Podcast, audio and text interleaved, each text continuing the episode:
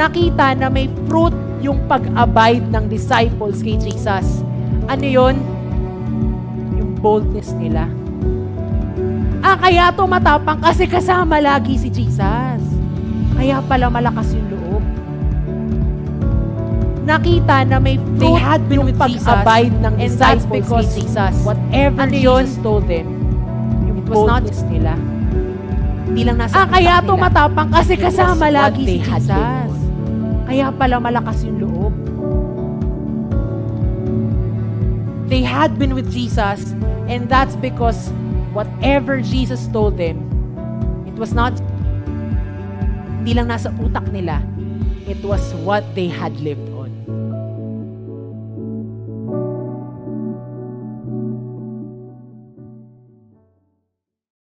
was a sad week for for the Santos family and also for um, us as a church because we lost a ako I lost a good friend.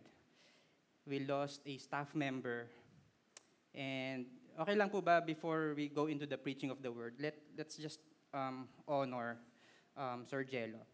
Um, he is really a dear friend to to us. Um, And he's one of the brightest minds. Ang dami pong mga nangyari, nagawa, na improve dito sa ating church um, because of him. Uh, yun pong ating um, online services, it has become possible, na, na, na-execute po yan because of his skill, because of his service. If you're read, if you are um, reading or if you are, if you see yung ating mga Facebook uh, posts yan, so siya po yung isa sa mga pioneers yung website na meron po tayo, yung YouTube channel, podcast, and all of those things, ay nangyari po yun, it's because of his um, leadership. And more than that, uh, he is really a, a great preacher of God's Word. Uh, sino po dito na, narinig nyo na yung preaching, one of the preachings ni, ni Sir Jello? He's really a great preacher. Uh, naalala ko po, I think almost two years ago, sabi ni Pastor Rui sa akin, uh, turuan mo si Jello how to preach. Ayan. So, nag-meeting po kami, binigyan ko siya ng instructions, sinuruan ko siya. And pagdating po nung Sunday, na siya na po yung magpipreach, so I was there, nandun po ako sa, sa likod yata. I was listening um, to his preaching, and to my surprise, sabi ko, parang hindi naman yata to first time. Parang, saka bakit ako yung pinagturo mo, Pastor Rui? Di ba? Parang mas magaling pa to sa akin. And Um, yes, it was his first time preaching here on stage. Pero I realized na he has been doing that for a long time sa mga students niya. Kasi he was a teacher and he was already sharing um, the, the Word of God to his students. Wala dito sa stage, probably in coffee shops, in restaurants, in sa classroom. And grabe lang po. Um, it's really a sad day, but at the same time, we're, we're grieving, di ba? Pero ang kaibahan lang po natin, whenever we grieve, we do not grieve as the world does. Because we're grieving with hope, knowing that there's resurrection. Okay, because Jesus Christ has resurrected um, from the dead. And so, um, okay lang po ba before we go into, into the preaching of the word, let's just pray for the, for the family. So, Lord, um, it's really a sad time, sad week that we are here um, grieving the, the loss of a friend, of um, a, a, great preacher, a, a family member, a brother to us. And I just pray, God, that you will continue to, to give us comfort and peace. Help us to understand that, yes, it's okay to grieve, pero we will not grieve just like, like the world does because we are grieving with hope. Maraming salamat po, Lord. In Jesus' name, amen. And so, we want to continue to our with our series. Uh, nasa week 5 na po tayo ng ating series, um, Walk the Talk. And um, kagaya po nung nangyari kay, kay Sir Jello, uh, we face, we will face troubles and we will face challenges. Tama po ba yon? Um, sino po dito, you are currently facing some sort of a challenge or trouble? Meron po ba? Ayan, so meron pong uh, isang tao na nagtaas ng kamay. So isang tao lang yata yung may problema. Ayan. But then, uh, meron po tayong mga mga problems. Just like what happened to Sir Jello, di ba? So meron pong, uh, it's, it's, it, it's one of the challenges of life na na-experience po natin. Pero I hope na hindi po tayo na, nagugulat kapag ka meron po tayong mga challenges na pinagdadaanan. Because uh, even the Bible says in, ayan, pwedeng pa, paayos. Yan. Next, next slide please. Yan, so, um, yan, pasundan na lang yung, yung sinasabi natin. In John 16:33, um, ayan, John 16:33, even Jesus said that here on earth, so sino po ba dito yung taga Mars? Meron po ba? Or taga Jupiter? Wala, di ba? Tayong nandito sa earth, we will have many trials and sorrows. So, it's a fact of life. Lahat po tayo, we're going to experience um, trials and sorrows. Sino po dito may gusto na ma-experience, maka-experience ng troubles and trials? Wala, di ba? Pero this is the reality. We're gonna experience trials and sorrows. Sino po nagsabi nito? Si Jesus. Ayan, so sisihin nyo si Jesus. Hindi, joke lang. Um, but th- that's the reason why we have this series. We are, we are talking about um, walk the talk. Um, pagka po sinabi nating walk the talk, Ayan. Ito pong talk na to, this is about the Word of God. Okay? Ito pong talk na to, it's about the Word of God. Kasi, um, yun pong word or yun pong phrase na walk the talk, parang pwede po natin siyang gamitin um, sa ibang bagay. Hindi ba? If you are always talking about um, diet and exercise and lahat ng mga um, healthy habits, Diba? If we, we say walk the talk, sana ikaw yung unang kumakain ng healthy food. Sana ikaw yung unang-unang uh, mahilig mag-exercise and, and mag-gym and, and all of that. So, pwede po natin siyang gamitin um, in some other context. Pero ito pong series natin ngayon, we are talking about walking, living out the Word of God. Yun po yung gusto nating um, pag-usapan, especially in face of troubles, especially in face of trials. Bakit? Kasi kailan po ba pinakamahirap i-walk yung talk? Hindi ba kapag ka meron kang trouble? Hindi ba kapag ka nagpapanik ka na at nandyan na yung mga problema mo sa buhay? Ano yung pinakamadaling gawin? Mag-compromise ng word ni God. I-compromise yung conviction mo, yung, yung sinasabi sa iyo ng Holy Spirit. And that's why we, we have this um, series. And um, In fact, yun pong first verse na babasahin natin later, in Psalm 119, 153. Um, by the way, ano, when, when we read the, the Bible, um, isa pong tip whenever we're reading the Bible, kung gusto po natin siyang mas maintindihan ng mas mabuti, sana alamin po natin kung sino yung nagsulat, kung, sin, kung kailan siya sinulat, kung ano yung situation, kung kailan siya sinulat, para po mas maintindihan natin yung, yung context. However, ito pong Psalm 119, hindi natin alam um, kung sino talaga yung author. Sabi nila si David, sabi nila it's someone else. So hindi po natin sure kung, kung sino, and hindi rin natin alam kung kailan yung particular time, kung kailan siya sinulat. Okay? So, meron po kasing mga psalm, meron pong mga mga um, books and and verses in the Bible na we can pinpoint kung ano yung time kung kailan siya sinulat. Pero Psalm 119 is not that chapter, okay? Pero kung meron po tayong sure dito, um, yun pong psalmist, yung nagsulat nitong psalm, ay meron po siyang pinagdadaan ng affliction. Ayan, nakalagay po dito, look on my affliction. Ayan, so ano ba yung affliction? Uh, iba po yun sa application, okay? So yung affliction is, it means something that gives you trouble or something that gives you, you pain and hurt. So, in this particular chapter, in this particular um, uh, passage that we're gonna read, uh, ano ba yung affliction na pinagdadaanan nung psalmist? So makikita po natin in verse 157, uh, sabi niya, Many are my persecutors and my adversaries. Ayan, ang dami pala niyang mga nagpa-persecute sa kanya. Siguro in modern language, ang dami pong basher. Ayan, so sino dito may marami kayong basher? Di ba? Ang daming, ang daming um, nang, nang aaway sa iyo. And probably, the, the afflict, affliction na nara- nararamdaman niya is probably there's physical affliction. Tama ba? Kasi, di ba dati, um, uso yung mga wars. So kapag uh, galit ka doon sa tao, kapag uh, nag-away kayo, ayan, po pwedeng magkaroon ng physical affliction. Pwede kayong, pwede kanyang saktan physically.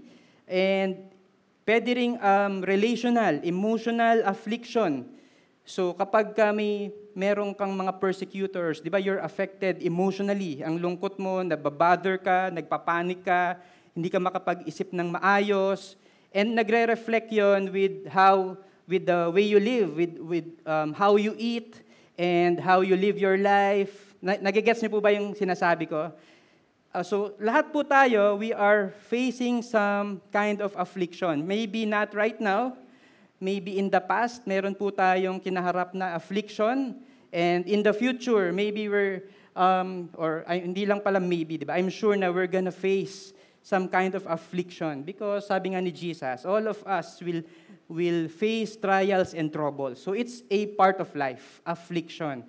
And so ang gusto po natin, especially if you are facing afflictions right now, is we want to learn and understand what the Word of God says about about this, about anong gagawin natin kapag mayroong affliction. So, can I invite everyone, let's read from Psalm 119, verses 1, 153. So, pwede po ba tayong tumayo lahat in honor of, of um, reading of the Word of God? And again, if you are that person who's facing affliction right now, I hope na ito pong mga verses na, na to will really minister to you. So Psalm 119, verse uh, 153 to 160. So if you have your Bibles, please um, read with me. So look on my affliction and deliver me, for I do not forget your law. Plead my cause and redeem me. Give me life according to your promise. Salvation is far from the wicked, for they do not seek your statutes. Great is your mercy, O Lord. Give me life according to your rules. Many are my persecutors and my adversaries, but I do not swerve from your testimonies. I look at the faithless with disgust because they do not keep your commands. Consider how I love your precepts. Give me life according to your steadfast love. The sum of your word is truth, and every one of your righteous rules endures forever. Lord, thank you, God, for the reading of, of your word. Um, all of us will, will face afflictions or are facing afflictions right now, kagaya nung, nung death ni Sir Jello. I pray, God, that He will encourage us with your word as we dwell on it, Lord. Thank you, God, in Jesus' name. Amen. So, pwede na po tayong maupo. so, all of us are facing afflictions or will face afflictions. Um,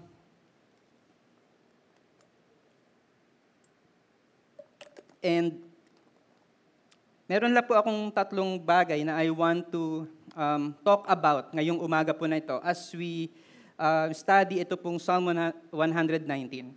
Um, so kung mapapansin niyo po dito, uh, meron lang meron akong mga ako pala 'yon, ako pala yung napansin na tatlong bagay uh, dito sa, sa, sa pericope na to. So, uh, yung una po is, ano ba yung, ano ba yung inask nung psalmist?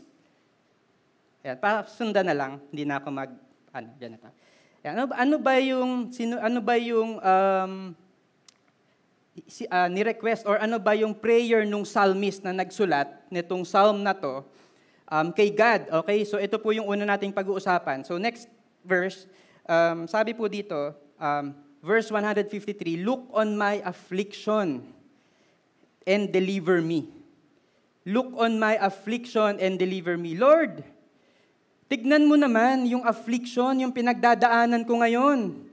That's the same thing. That's, the, that's, that's what the, the psalmist was saying. Lord, tignan mo naman yung affliction na pinagdadaanan ko ngayon. Tignan mo yung, yung um, trouble that I have been going through right now. Ito po yung uh, in our culture right now, kapag ka meron kang na-experience na affliction, pag kami pinagdadaanan ka, ano po yung ginagawa ng karamihan sa atin? Hindi po ba ang una nating ginagawa, mag-post sa Facebook? Diba? It, ilalagyan natin sa Instagram. Sometimes, it's indirect. hindi mo ilalagay yung actual na problema mo, 'di ba? You're gonna share something. Bakit? Kasi probably you are um, longing for likes and and shares. Kasi bakit? Baka nandoon sa ibang tao, nasa social media, nasa acceptance ng mga tao sa paligid mo, yung comfort na hinahanap mo. So, hindi po kayo yon, yung katabi niyo yon, di ba? Pero that's that's what hap that, that is what's happening with with the world right now, 'di ba? Kapag ka meron kang um, problema, kapag ka may reklamo ka sa buhay, anong gagawin natin? I-post sa internet. I-post sa Facebook.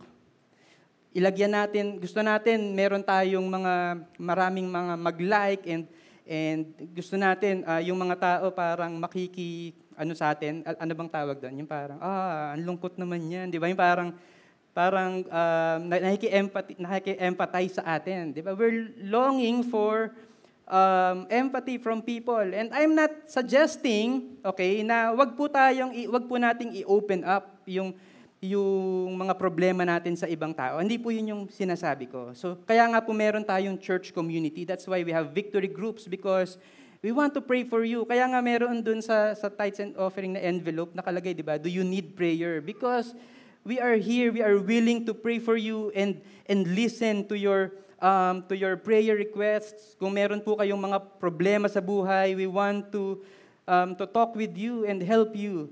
Pero ultimately, I hope na hindi galing sa mga tao, yun pong mga, yung comfort and security and yung love na kailangan natin. Galing po kanino?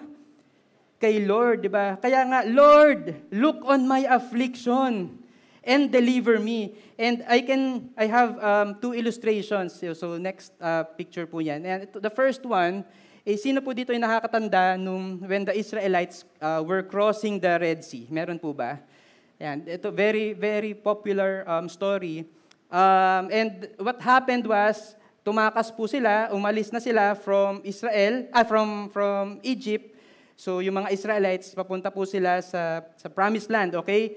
Uh, kaso lang, pagdating nila dun sa Red Sea, so syempre, paano sila tatawid sa, sa Red Sea? Tapos, ang mas malaking problema is that the Egyptians, nagbago yung isip. Di ba? Egyptian, pina, pinaalis na sila eh. Nagbago yung isip ni Pharaoh. Anong ginawa ni Pharaoh? Sinabi dun sa mga Egyptians, o habulin nyo. Mali yung ginawa natin, dapat bumalik sila dito. And um, they were trapped. Hinahabol sila ng mga Egyptians papunta na. Sila naman, hindi sila makaalis. Bakit? Kasi may dagat. And anong ginawa nila? Exodus 14, they cried out to God. Lord, look on my affliction. Tignan nyo, oh, yung mga, yung mga Egyptians, sinahabol na kami. And they were in that place of desperation. Walang, wala silang ibang pupuntahan. Okay? Second picture is when um, Jesus Christ and the, the disciples were on the boat. Okay, nandun po sila sa boat. At imagine, ito pong mga disciples ay mga um, professional fishermen. Di ba? Mga experienced fishermen na sanay po yan sa dagat. Okay? And there was a strong um, storm. Di ba? Meron pong malakas po yung hangin, malakas yung, uh, yung um, mga waves, malalaki. And anong nangyari? Natakot po sila. Kasi baka mamatay sila. So, alam niyo po ba yung story na yan? So, anong ginawa nila? Sabi nila kay Jesus, Teacher, don't you care if we drown? Di ba? Gumising ka dyan. Tulungan mo naman kami, mamamatay na tayo. Desperation. And I hope na ganun din po tayo kay Lord. Di ba? Na we will call upon God and tell God na, Lord, tulong. Meron kaming affliction na pinagdadaanan ngayon. Tignan mo naman kami. Diba? Next verse says, plead my cause and redeem me. Ayan, so verse 154. In other translations, um, defend my cause and take my side. Di ba? Parang sa, sa lawyer, di ba? Um, i-depensa mo naman ako. Ipagtanggol mo naman ako. Di ba? Sana kuhanin mo naman yung side ko. And probably, uh, kailan po natin to sinasabi? Kapag ka, um, parang you feel like parang ginawa mo naman yung tama, tapos may nangyayaring trouble sa'yo, di ba? So, Lord, nagbibigay naman ako ng tithes. Faithful naman ako with my tithes and offering. Eh bakit nalugi yung negosyo ko? Bakit um, nawalan ako ng trabaho? Eh Lord, di ba sabi mo, uh, i-preserve ko yung, yung purity ko. Hindi ako makikipag-premarital sex while we are not yet married. Tapos ngayon, iniwanan ako. Yeah, sino pong naka-experience na nun? Di ba yung, you were, you were following Jesus Christ, you were following God, you're doing what is right, tapos merong nangyaring problema sa iyo. And sabi, ang sinasabi po niya, plead my cause. Ipagtanggol mo naman ako, Lord. Kunin mo naman yung side ko, redeem me. Maraming mga afflictions, maraming mga um, adversaries and persecutors. That's what the, the psalmist was saying. And ito po, yung next na verse, um, plead my cause and redeem me, verse 154. Give me life according to your promise. Tatlong beses po dito inulit yung give me life according to your promise. Give me life according to your rules. Give me life according to your steadfast love. So sinasabi dito ni nung psalmist, give me life. In other translations, ang sabi po doon, um, revive. Revive, preserve my life. And ang um, naiisip ko pong picture kapag ka-revive yung sa hospital, di ba? Yung ire-revive. Um, so buhay pa yung buhay pa yung tao, pero uh, naghihingalo na siya. Or uh, may life pa, pero um, he's already dying, di ba? So, ganun po yung sinasabi niya, revive me, Lord. Bigyan mo ulit ako ng buhay. Preserve my life. Bakit? Kasi kapag may affliction, anong nangyayari? Anong nararamdaman natin? Nadi-discourage. We're on the, on the maybe um, we are just barely surviving. If you are facing afflictions right now, maybe you are this person, you are like this person, nararamdaman mo, you are just barely surviving. Di ba? You're just barely holding on. And para kang kandila na nalulusaw unti-unti, and you're losing life. Maybe not physically, not, not, not the physical life, pero you're, you're, you're being drained and you are being discouraged and wala ka ng motivation to do the things that you're normally doing. So, ang sinasabi po nung psalmist dito, give me life. Pero what I like about this, yung life na hiningi nung psalmist kay God is not based on, on wealth, not based on success, not based on, on relationships. Diba? Give me life according to your wealth. Yun ba yung sinabi ng psalmist? give me life and make me famous. Diba? Sana 1 million na yung followers ko sa hindi hindi po yun yung sinabi ng psalmist. The psalmist said, "Give me life according to your promise. Give me life according to your rules, to your steadfast love." And ang galing po nun eh kasi yung life hindi po manggagaling sa things of this world, pero dun sa mga bagay na galing kay Lord. Okay, dun sa promise niya, dun sa pagmamahal ni Lord, dun sa mga rules ni Lord. And eh, ito nga pong rules na to, eh, sometimes it's, we feel like this is contradicting kasi pag sinabi nating rules, parang, di ba, parang ang feeling natin, masikip, di ba, yung parang nakakasakal at, at walang life kapag merong rules and we want freedom kasi we, we, we think that without rules, there is freedom and there is life kapag ka merong freedom. But then, sabi po nung psalmist, give me life according to your rules. And so, to summarize what, what the, the psalmist was saying, kung ano po yung sinabi niya kay God, kung ano yung pinagpe-pray niya kay God, is, look at me on my affliction, deliver me, plead me, redeem me, give me life. Ang sinasabi po niya, Lord, hindi ko kayang isolve yung affliction. And maybe that's what we need right now. If you're facing afflictions, maybe what you need is the understanding na hindi mo kaya. Okay, so hindi ko po kayo dinediscourage. What I'm saying is, we have to surrender and acknowledge na God is all-powerful and God is capable of, of solving that affliction, capable of defending you from your, from your uh, adversaries, helping you from that affliction. 'Di ba? Kasi kung kung lahat ng bagay iisipin natin na kaya ko to using my own strength and my own ability and my own resources, hindi na tayo tatawag sa Diyos. Hindi ka na pupunta dito sa service to to to to um, pray and to worship God. Hindi na natin iisipin na kailangan natin si God and we're gonna live independently. That's what happened dun sa dun sa prodigal son. Eh. Kaya siya umalis bakit? Madami na akong pera eh. Kaya ko na, hindi ko na kailangan yung tatay ko. And so I hope na in times of affliction, ano po yung gagawin natin? Dependence kay Lord. Knowing that He is the one who can give life, He is the one who can defend us and redeem us, and the one who understands us. So okay po ba yan? Parang hindi yata eh. So, di ba, that's, that's what we want to pray for. So ano naman ngayon yung um, ginawa ng psalmist? Okay, so nag, nag-request siya, nag-pray siya kay God. Ito yung mga pinag-pray niya. Pero ano yung ginawa ng psalmist? So, verse 153, sabi niya, I do not forget your law. Hindi daw niya nakakalimutan yung yung law ni God, okay? So, hindi niya nakalimutan yung law ni God. And when we talk about law, we're talking about the authority of God. Okay? We're talking about authority. Um, in fact, uh, kahit yung batas natin dito sa Pilipinas eh, um, sino ba yung naglalagay or naggumagawa ng, ng, ng batas? Ba yung mga tao na mayroong authority, tama ba?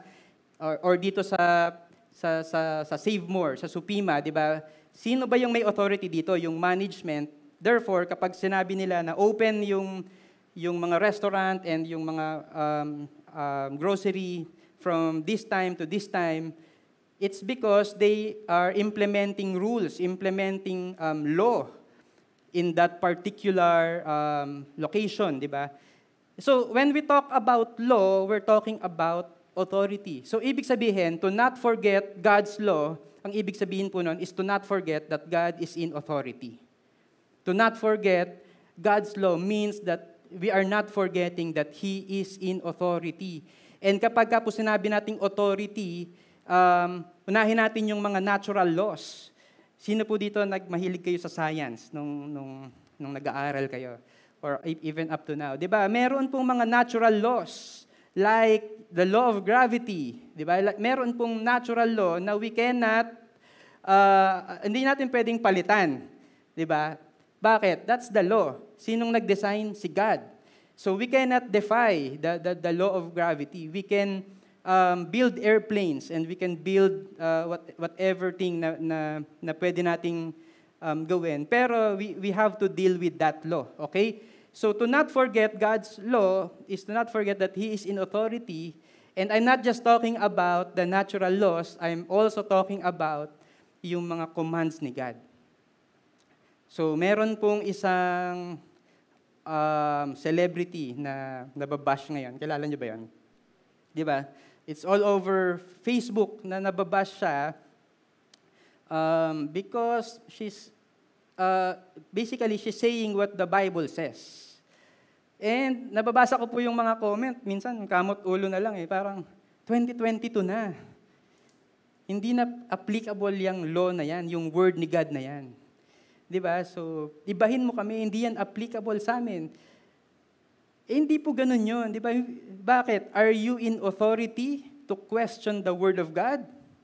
Or to change the Word of God? No, God is in authority. Ano ba yung sinabi ni Lord about about um, sexuality, about our gender? Ano ba yung law ni God about about marriage, about um, about uh, how do we deal with our children, uh, or kung ikaw yung children, how do we deal with our parents. So, the Lord says, the, the Bible says a lot about those things. And I hope na hindi tayo, wala tayong stance na um, babaguhin natin yung law. Bakit? Kasi wala tayo sa authority to change the law. And God is, is the one na, na gumawa nitong law na to. Nag, siya yung naglagay nitong law na to. And ano po yung dapat na response natin? Submission, surrender to that law. Okay? So hindi po natin kakalimutan yung law ni God at yung authority ni God. Um, next verses, um, ito, I do not swerve from your testimonies. Hindi ko iiwasan yung testimony, to, testimonies mo, Lord.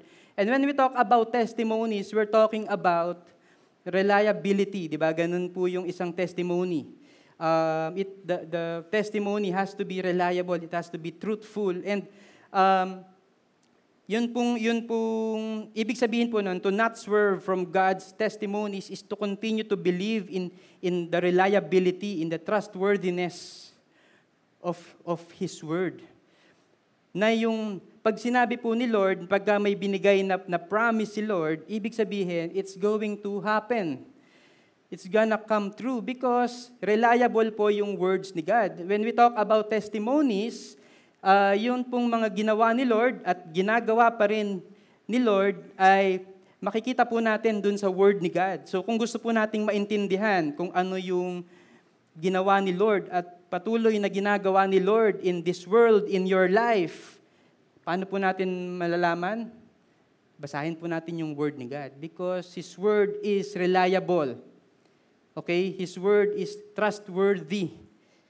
So let's not swerve from it. And another thing that he said is, I love your precepts. In verse 159, consider how I love your, your precepts. Yung pong precepts, um, and statutes, so later we'll talk about that.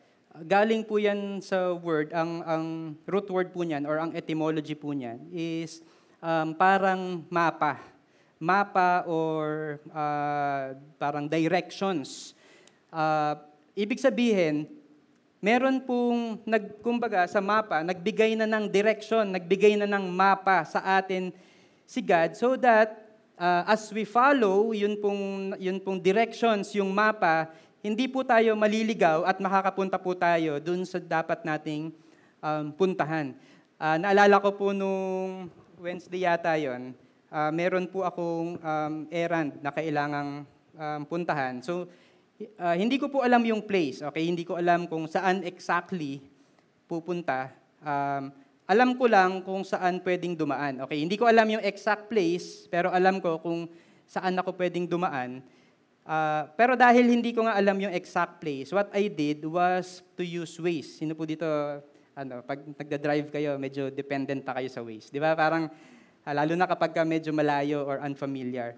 Um, so, uh, hinanap ko po sa Waze, and nagtataka po ako, kasi uh, sabi ko, may alam ako na mas malapit na daan. Dito lang, ayan, konti lang, di ba? Tapos, yung tinuturo nung ways, paikot, di ba? Sino, sino po sa inyo dito, ganun yung minsan. Bakit, bakit ito yung tinuturo ng ways or ng Google Maps? Bakit pa paikutin pa ako? Eh, pwede namang dito lang, mas malapit. Eh, ilang beses ko na nadaanan tong daan na to eh. Okay naman dito. So, uh, in short, that's what happened to me. Uh, Doon po ako dumaan sa, ala, sa daan na alam ko, kahit na yung tinuturo ng ways ay paikot, And alam niyo po kung anong nangyari? Ginagawa pala yung kalsada. Kaya pala, hindi ako pinapadaan doon. Sarado yung kalsada, ginagawa. And yun pala yung reason, di ba? Kaya pala, kailangan kong umikot. Uh, minsan ganun po tayo eh, sa word ni God. Sinabi na ng word ni God, na ito yung gawin mo. Ito yung gawin mo. Bakit? May promise kapag ka ginawa mo yan, di ba? Yung mga mga children, di ba? Honor your, your father and your mother. And you're, you're gonna have a long life, di ba? Because that is the, the, the first command with a promise. And we, we don't feel like honoring our parents kapag ka hindi tayo nag-agree sa kanila. So what, what happens? We dishonor them. We do not follow the, the word of God, what the word of God says. 'Di ba? Ganon din po tayo kapag uh, sinabi sa sa Bible, uh, may enemies ka, ano sabi sa Bible? Love your enemies. Ang hirap noon, 'di ba? Kung um, sinampal ka, iharap mo pa yung other cheek. 'Di ba? Walk with him an extra mile. 'Di ba? Yung parang inutusan ka, uh, the context kasi noon uh, yung mga Romans, um, yung mga Jews, pwede po nilang utusan nung time ni Jesus, ano, pwede po nilang, kung Roman ako, pwede kong utusan yung mga, mga Jews to carry kung ano man yung daladala ko, for one mile. So parang meron akong karapatan na gano'n. Uh, ang sabi po ni, ni Jesus is to uh, walk another mile. Kaya meron, kaya meron pong word na extra mile. Di ba ang, ang hirap nun? Kaaway mo yung tutulungan mo. Turn the other cheek. That's what the Bible says. So yun po yung ibig sabihin ng precepts. Yun po yung ibig sabihin ng statutes. And ibig sabihin po nito, I love your precepts. Ibig sabihin yan, even though it's difficult, even though I disagree, even though masakit at mahirap, but because I love your precepts, I'm gonna follow you. I'm gonna follow your word because I know na God, you know what's best for me. Are you following?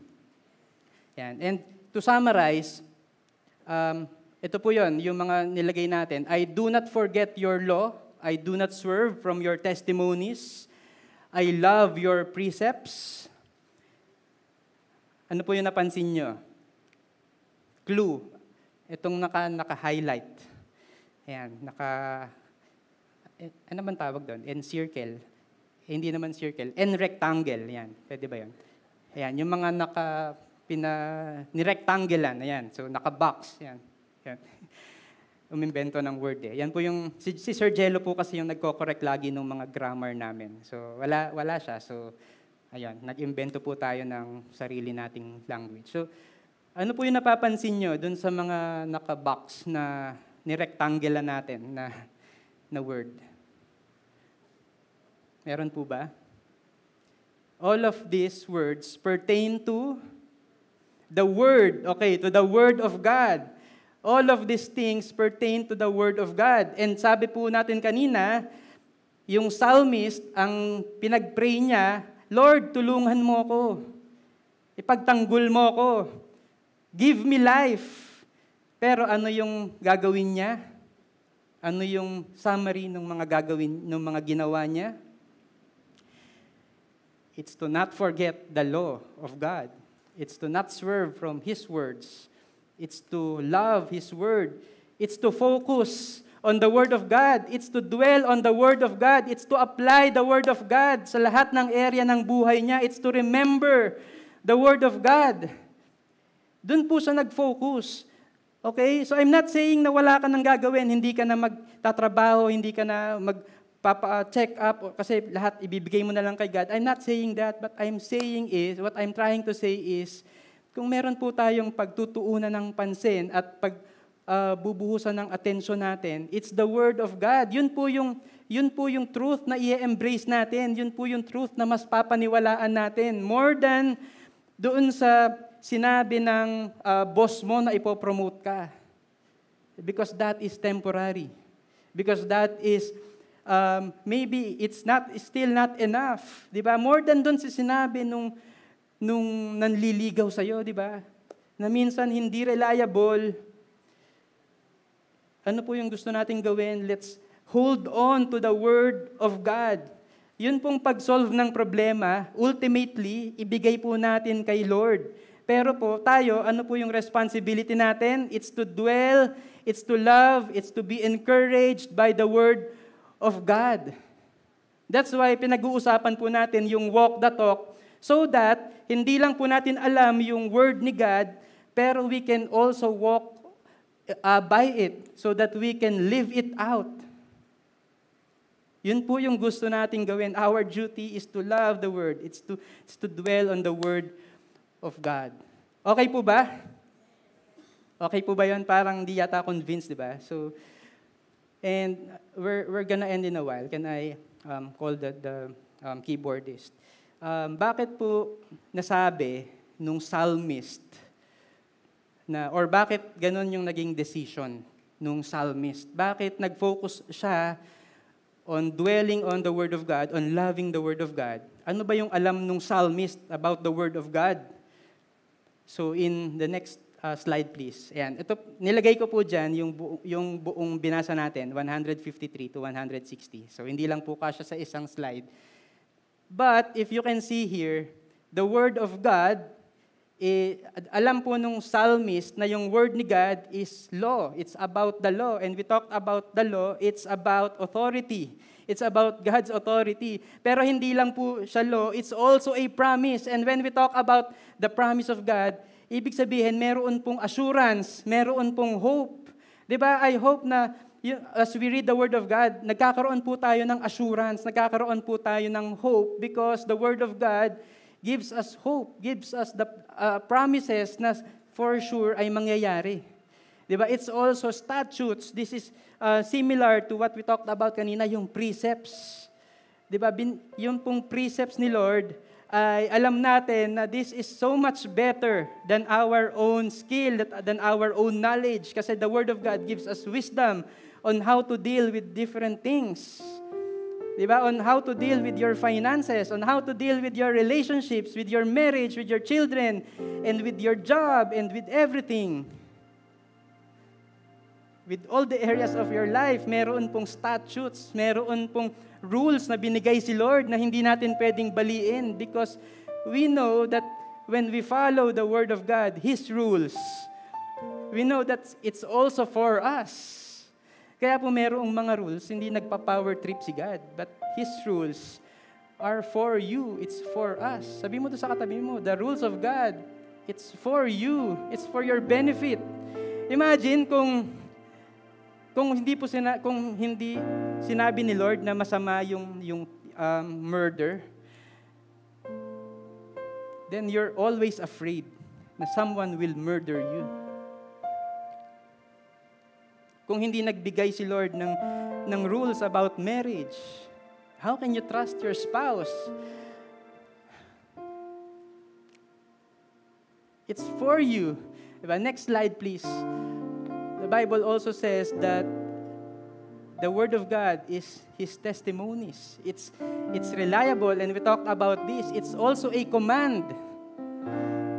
It's also a command. It's also a precept.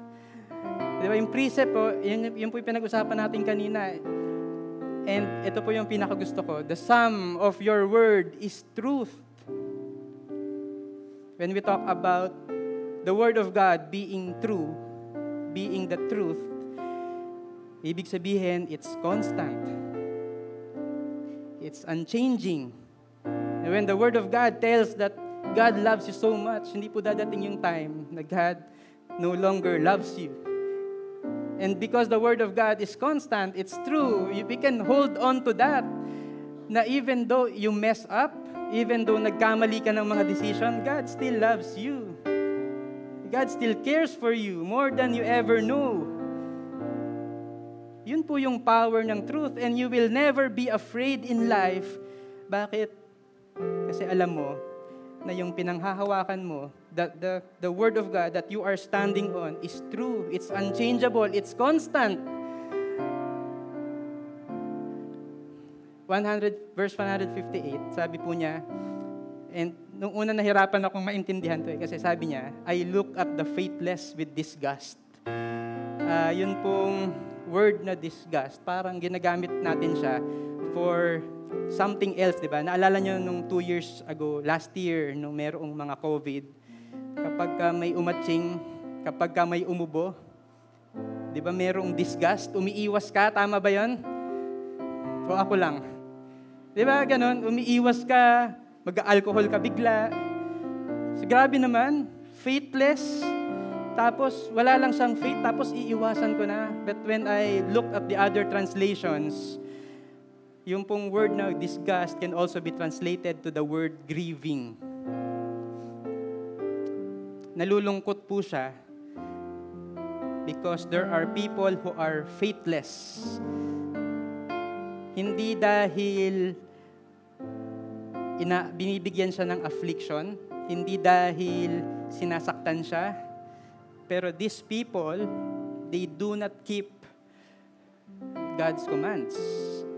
And, when, and we know na yun pong commands ni God, yung word ni God is life-giving. Ibig sabihin, there are people who are missing out on the goodness of life, on the blessings that God is giving. Di ba? Yun pong mundo natin is in shambles. The, the, the government is, is uh, we, we see a lot of corruption in the government and, and all of these things. Bakit? Because the Word of God is not being lived out. Diba? In our family, bakit merong broken families? The Word of God, maybe because the Word of God is not being lived out.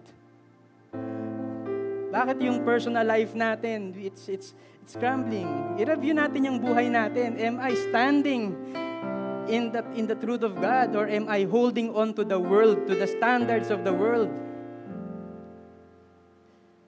So, yun po yung yun po yung uh, message. If, if I'm gonna summarize our message for today, we're, we all face afflictions. We will all face troubles.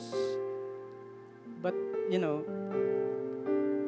welcome po tayo na tumawag kay Lord, mag-pray, ask for help, to look at us, kuhanin po natin sa Kanya yung, yung, yung um, affirmation, yung security, yung acceptance that, that we need, the healing that we need, the provision that we need. Pero ano po yung duty natin? Our duty is to love the Word. It's to hold on to it. It's to embrace it. It's to live by it. It's to walk by the Word of God. Because we know na yun pong Word ni God is unchanging. It's enduring. Diba? The Bible says in, in Isaiah 40, the grass withers, the flower fades, but the word of our God will stand forever. It will endure forever. That's why we can put our faith on the word of God. And alam niyo po kung ano yung biggest affliction that we have? The biggest affliction that we have is death caused by our sins. And so ito pong word ni God, the Bible says that the word of God became flesh and dwelt among us. He solved the problem that we can never solve. Di ba? Hindi po natin kayang isolve yung death by our own. And so He sent the Word to become flesh and to dwell among us. That's why we celebrate Christmas. We are celebrating the Word becoming flesh. We are celebrating the solution to the affliction that we can never solve. And yung word po ni God will stand forever. Kahit ano pong problema, the economy falls, the economy um, is failing right now, di ba? Sabi nila, yung peso daw ay weak. Alam niyo na yung kasunod, di ba? Pero meron pong something that's stronger than the dollar, and that is God. That is God. That's why yun pong pag-hold natin sa Word ni God, hindi po nakadepende sa situation natin, but it's dependent on the unchanging, on the ever-enduring, on the strong Word ni God that will never fail. Amen? So Lord, thank you so much for your Word. Thank you, God, that your Word is so trustworthy. We can hold on to it. We're gonna face afflictions of many, of many kinds, trials of many kinds, but your Word is true. It's, it's enduring. We can hold on to it. We can, we can continue to stand upon it. Thank you, God. Kasi we have this access to your word. And we can, can read it. We can abide by it. We can love it. And that your word became flesh and solved the affliction that we can never solve. And that is you, Jesus. Maraming salamat po, Lord. I pray, God, that all of us will be encouraged. All of us will continue to, by your grace, will continue to live, to walk by your word. Thank you, God, in Jesus' name. Amen and amen. Amen. Maraming salamat po sa pag-attend um, ng ating service. If you can, please continue to pray for the Santos um, family. Send them message. Um, parating po natin sa kanila yung yun pong pagmamahal natin. Amen. So see you next week.